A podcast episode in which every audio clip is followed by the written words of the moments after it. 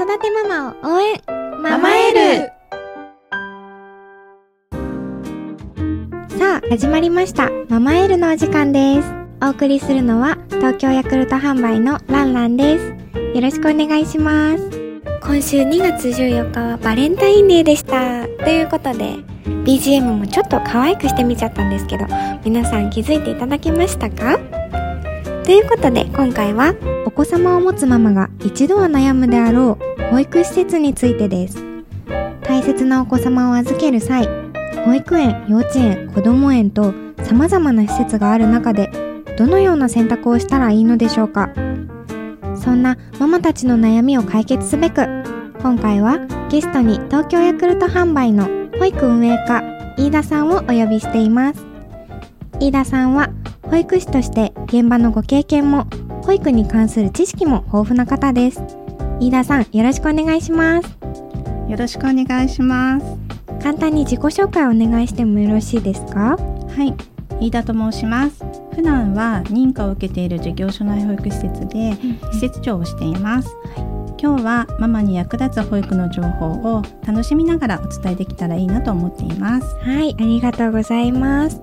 あまりこう施設長っていうイメージが湧かないんですけど具体的にどういうお仕事されるんですか？そうですね、うん、行政のやり取りや、職員のシフト管理、うん、園の安全管理などが主な仕事です。そうなんですねこう園の安全管理とかはこう現場のご経験も豊富な飯田さんだからこそできるお仕事だなって思いますね。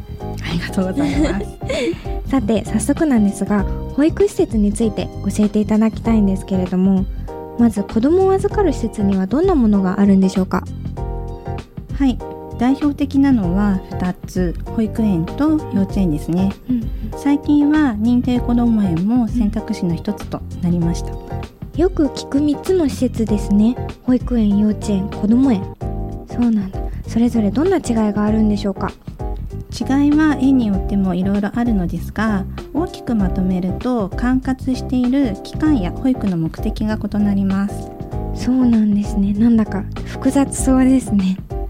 大まかにどんな特徴があるのか保育園から順にお伺いしてもよろしいですか？はいまず保育園には2種類あるのですが、はい、認可保育園と認可外保育園って聞いたことありますか？はい聞いたことあります。でも言葉は知ってるんですけどこう違いがちゃんとわからないというか。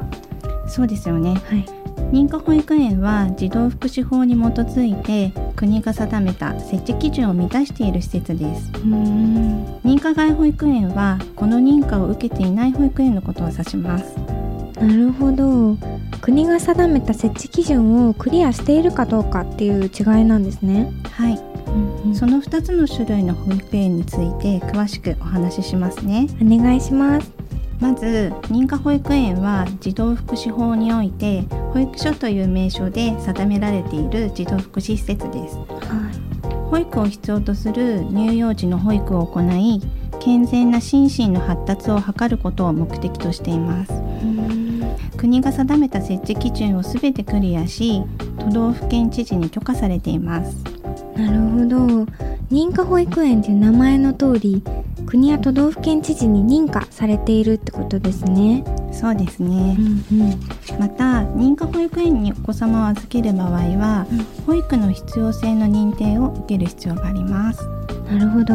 保育の必要性がないってご判断されたら認可保育園は利用できないということですねそういうことです、うんうん、でも認可外の保育園は保育の必要性がなくても利用することができます。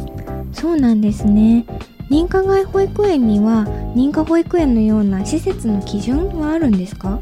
はいもちろんあります、うん、施設の広さや設備に関して国が定める基準を満たしていないものの、保護者の多様化するニーズに応えていたり、特色ある保育を提供したりしている園が多いです。そうなんですね。確かに最近は親御さんの働き方とかお子さんの育て方に関する考え方もう結構多様化してきてますもんね。そうですね、うんうん、園の運営方針も認可、うん、認可外にかかわらず様々ですので、はい、実際に見学に行ってみると良いと思います。なるほど。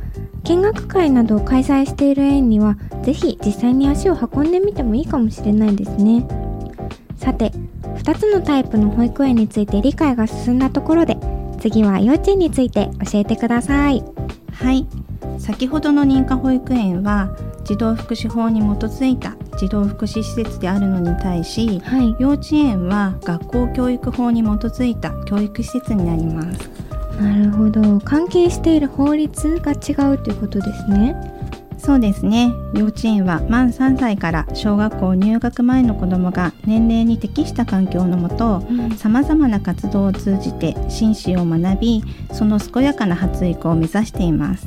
あ言葉や数など小学校入学前の基礎学習を行うほか、はい、遠足や運動会などの行事が充実していることが多いことも特徴です。あ確かに私近所に幼稚園があるんですけどなんかこう秋のこの時期になってくると運動会の音楽とか聞こえてきてほっこりしちゃいます。ほっこりですね。はい。幼稚園も保育園と同様園によっていろいろな特色があるので、はい、ご家庭の教育方針に合った園を選ぶことができます。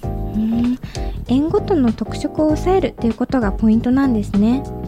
では最後に認定こども園について教えてください認定こども園は今お話しした幼稚園と保育園の両方の良さを併せ持った保育と教育を一体的に行う施設です。なるほど。いいとこ取りって感じですね。そうなんです、うんうん、0歳から小学校入学前の子どもまで保護者が働いている働いていないにかかわらず利用することができます問題の待機児童を解消するために、はい、既存の幼稚園などを活用して子育て家庭を支援することを目的としています。うん。こういろいろな年齢のお子さんが在籍しているっていう感じなんですね。はい、うんうん。年齢の違う子ども同士の交流や活動が盛んなことも一つの特徴ですね。うん。集団活動こうワイワイ楽しそうですよね。ここまで保育園、幼稚園、こども園と3つの主な施設についてお話を伺ってきましたが園を選ぶポイントっていうのはどこになるんでしょうか？一番影響してくるのはまず保育の必要性があるかどうかですね。例えばフルタイムで働きたいという方には保育園の方が合っていると思います。なるほど。それはこう保育時間の問題ですか？はい。今は幼稚園も保育時間が様々ですが、うん、一般的には4時間から6時間と言われています。そうなんですね。保育園の方が比較的長くお子様を預かってもらえるっていうことですか？はい、うんうん、あとは保育園幼稚園子ども園とそれぞれに良いところがあるので、お子様をどんな環境で育てたいかという家庭の方針に近い園を選ばれると良いと思います。なるほどこう保育園や幼稚園っていったらどうしてもカテゴリーで選んでしまいがちだと思うんですけどもそこにとらわれないで園の方針をそれぞれ見るっていうことがポイントになってくるんですね。そうですね、うんうん、できれば何円か見学するとそれぞれの良さや違いに気づけると思います。はい。園は大切なお子様が一日の大半を過ごす場所です、うん、またお子様だけでなく保護者の方々にとっても大切な場所となりますので、はい、お子様にも保護者にも寄り添ってくれる園がおすすめです。はい確かに。お子様もママも安心して通えるような園がいいですよね。悩めるママの皆さんいかがでしたでしょうか？保育園や幼稚園を選ぶポイントについてぜひ参考にしてみてください。まずはゆっくりご家庭で教育方針について話し合う時間を設けてもいいかもしれないですね。そうですね今週のおすすめヤクルトタイム。今週は飯田さんのおすすめを教えてください。はい。ジョアのストロベリー味がおすすめです。おー。ヤクルト保育園の給食にも出てくる。子供にも大人気のやつですね。はい。はい。ぜひ。飲んでみましょう。こちらジョアのストロベリーです。乾杯。美味しい。美味しいです。懐かしい。はい小学校の頃私給食でたまに出てくるとすっごい嬉しかったです。保育園の子供たちも大好きです、うん、ですよね。はい。絶対人気だと思います。ジョアのストロベリー味は乳酸菌白タカブが入った飲むヨーグルトです。1本で1日に必要なカルシウムが 680mg とカルシウムの吸収を助けるビタミン D が5.5マイクログラム摂取できます。ヨーグルト感にストロベリー果汁の美味しさがマッチした風味です。生きた乳酸菌白タ株が1本 125ml あたり12.5億個以上含まれています。